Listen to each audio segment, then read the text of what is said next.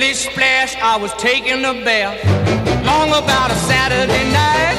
Yeah. 점심 먹고 유쾌한 시사 디저트 한 입. 최영일의 시사 본부. Well, I stepped out the tub and put my feet on the floor. I wrapped the towel around me and I opened the door. 네, 시사본부 매일 이 시간 의견 보내주시는 청취자분들께 편의점 상품권 오늘부터 드리는 거 아까 말씀드렸죠. 문자 많이 보내주시고요. 짧은 문자 50원, 긴 문자 100원이 드는 샵 9730으로 보내주시면 됩니다. 자, 매주 목요일 이 시간은 경제본부 시간입니다.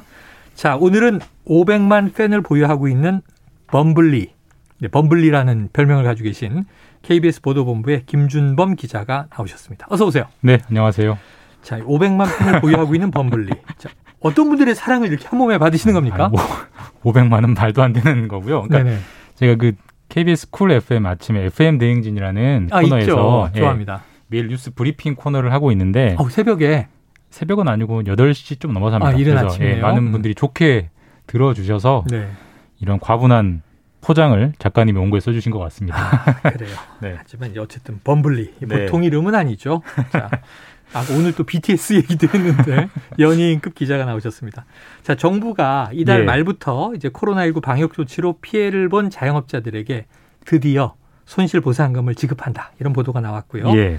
자, 그래서 정부는 내일 손실보상 심의위를 열어서 최종 기준을 확정한다고 하는데 좀 뭐 가이드라인 같은 거 나오는 게 있습니까? 그 일단 지금 이제 이달 말부터 코로나 손실 보상금을 피해 본 자영업자들에게 음. 준다라는 거는 뭐 국무총리, 경제부총리 이미 예고했고요. 네. 그리고 악마는 디테일. 네. 누구에게 얼마를 주느냐. 그 그렇죠. 기준이 제일 중요한 건데 음. 기준을 내일 오전에 위원회를 열어서 의결하고요. 맞아요. 아, 내일 오후에 정부가 이제 중소벤처기업부 장관이 공식 브리핑을 해서 국민들에게 자세히 알려줄 거라고 합니다. 야, 자영업자 소상공인 초미의 관심이겠습니다. 네. 내일 오후에 드디어 발표가 나온다. 자, 먼저 이게 지금 손실 보상법도 국회 통과됐고 네, 맞습니다. 손실 보상제 얘기가 이제 계속 기대가 되고 있었는데 자영업자 피해 구제 제도부터 좀 구분을 해 보죠. 자, 지금까지 지급된 지원금 또 이- 위로금 이런 예. 얘기도 있었는데 또 이달 말 시작된다고 하는 소상공인 손실 보상 어떻게 다른 겁니까? 이게 되게 헷갈리실 거예요. 네. 지금까지도 소상공인들에게 뭔가를 줬잖아요. 그러니까 이름도 1차만 전 국민이었고 예. 이번에도 차등 2차, 3차, 네. 4차, 5차 재난지원 국민 재난금 지원금을. 줄 때 다 묶어서 소상공인용 맞아요. 지원을 해 줬어요. 이름도 세희망 자금, 버팀목 자금, 버팀목 자금 플러스 희망 회복 자금. 왜 이렇게 헷갈리 이름을 자꾸 맞아. 바꾸는지 모르겠는데, 네.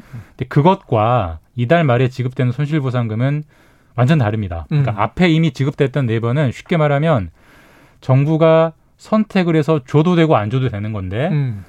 위- 너무 워낙 힘드니까 정부가 주기로 선택을 해서 주는 지원이고요. 네네.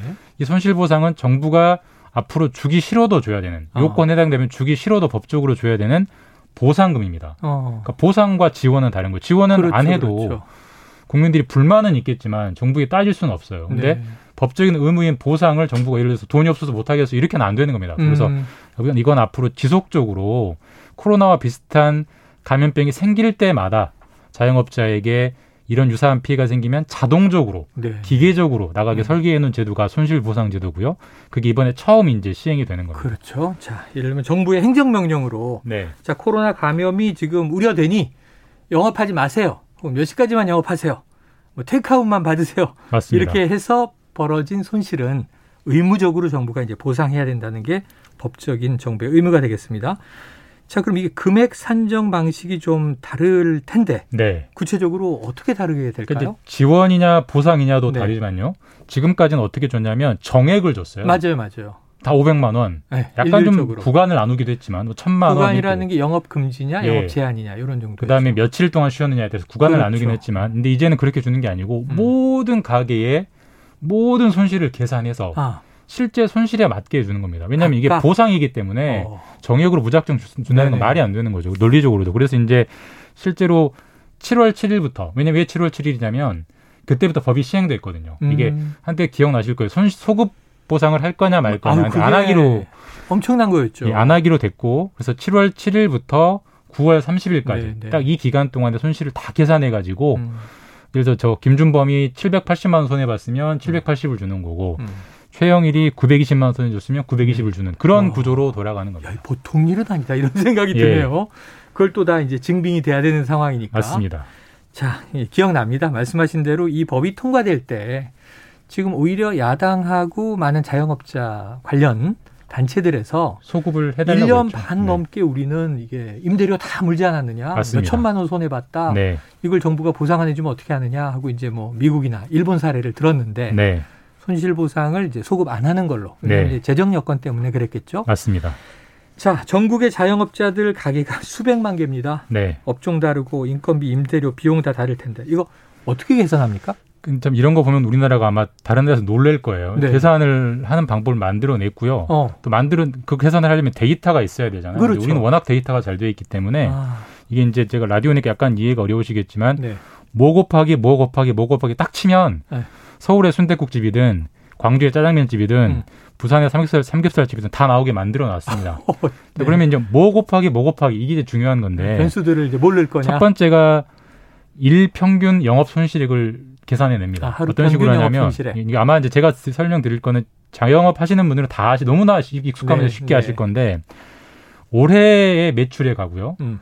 2019년의 매출액을 비교합니다. 네, 작년이 네. 아니라 재작년. 왜냐하면 작년은 코로나 때문에 이미 있었죠. 힘들었으니까 네. 오염된 데이터이기 때문에 그래서 예를 들어서 예를 들어서 2019년에 하루 평균 매출 100만 원이었으면 음. 올해는 예를 들어 50만 원 정도 했다고 가정을 어, 하면 네. 매출이 50만 원이 준 거잖아요. 그렇죠. 근데 매출의 손실이 영업 손실은 아니죠. 어. 매출에서 영업이익률만큼이 영업 손실인 거잖아요. 네, 그래서 네. 이 가게가 평균적으로 영업이익률이 10%라면 음. 50만 원에 10%인 5만, 5만 원이 원. 영업 손실이라고 네. 음. 더해주는 겁니다. 근데 그것만 계산하면 자영업자들은 말이 안 된다고 생각하죠. 왜냐하면 네. 인건비나 임대료는 장사가 안 돼도 고정적으로 나가는 거잖아요. 그게 다. 음. 그걸 감안해서 음. 일평균 손실액을 추려냅니다. 음.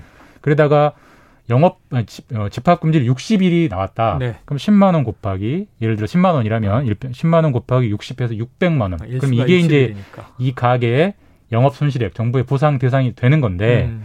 중요한 건 이걸 100% 보장을 안 해줍니다. 아, 다 주는 게다 아니다. 아, 한 지금 내일 최종적으로 발표는 되겠지만 네. 집합 금지였다면 80% 정도, 음. 집합 금지까지는 아니고 시간 제한, 영업 제한이 있었다면 60% 정도만 아. 주는 걸로 깎아서 줍니다. 그래서 상당히 불만이 많으실 아, 거예요. 그럴 것 같으네요. 지금 말씀하신. 왜 그러냐면 음. 기본적으로 이제 뭐 정부의 재정도 있지만 나름의 논리는 있어야 되잖아요. 네. 정부의 논리는 이런 거예요. 그러니까 지금 발생한 영업 손실이라는 게 정부의 집합 금지, 영업 제한 조치 때문에 발생한 손해도 있지만 만. 거기엔 섞여 있다. 뭐가 섞여 있냐면 코로나로 인한 전반적 불경기. 네. 그러니까 네. 모든 업종이 다 똑같이 피해를 보지 않았느냐. 음, 그 불경 음. 그게 섞여 있기 때문에 음. 후자는 추려내겠다. 그래서 그거를 20%와 40%로 보는 거고 이제 추려내는 네, 거예요. 네. 근데 그게 소급 적용도 안 되는 마당에 그렇게까지 그렇죠. 하면 물론 기획재정부는 곳간의 사정이 이제 중요하기 때문에 음. 더 깐깐, 더 깐깐, 더 깐깐하게 하기 위해서 이런 기준을 만들어낸 건데 아마 내일 기준이 발표되면 많은 반발이 있을 것 같습니다. 그 부분에 대해서. 그래요. 지금 말씀하신 대로 이제 영업 손실액을 아주 뭐 정교한 수식을 만들어서 예. 정부가 계산을 해내는데 그럼 영업 손실액을 다 이제 피해 보상이다 이렇게 해주면 얼마나 좋겠습니까? 그렇죠. 많은 예. 이걸 피해 인정률 해서 맞습니다. 영업 금지한 경우와 영업 제한한 경우에 다른 또 이제 이 비중을 비율을 네. 적용해서 다 주지는 못한다. 자, 소상공인 자영업자들의 반발은 클 것으로 예상이 됩니다.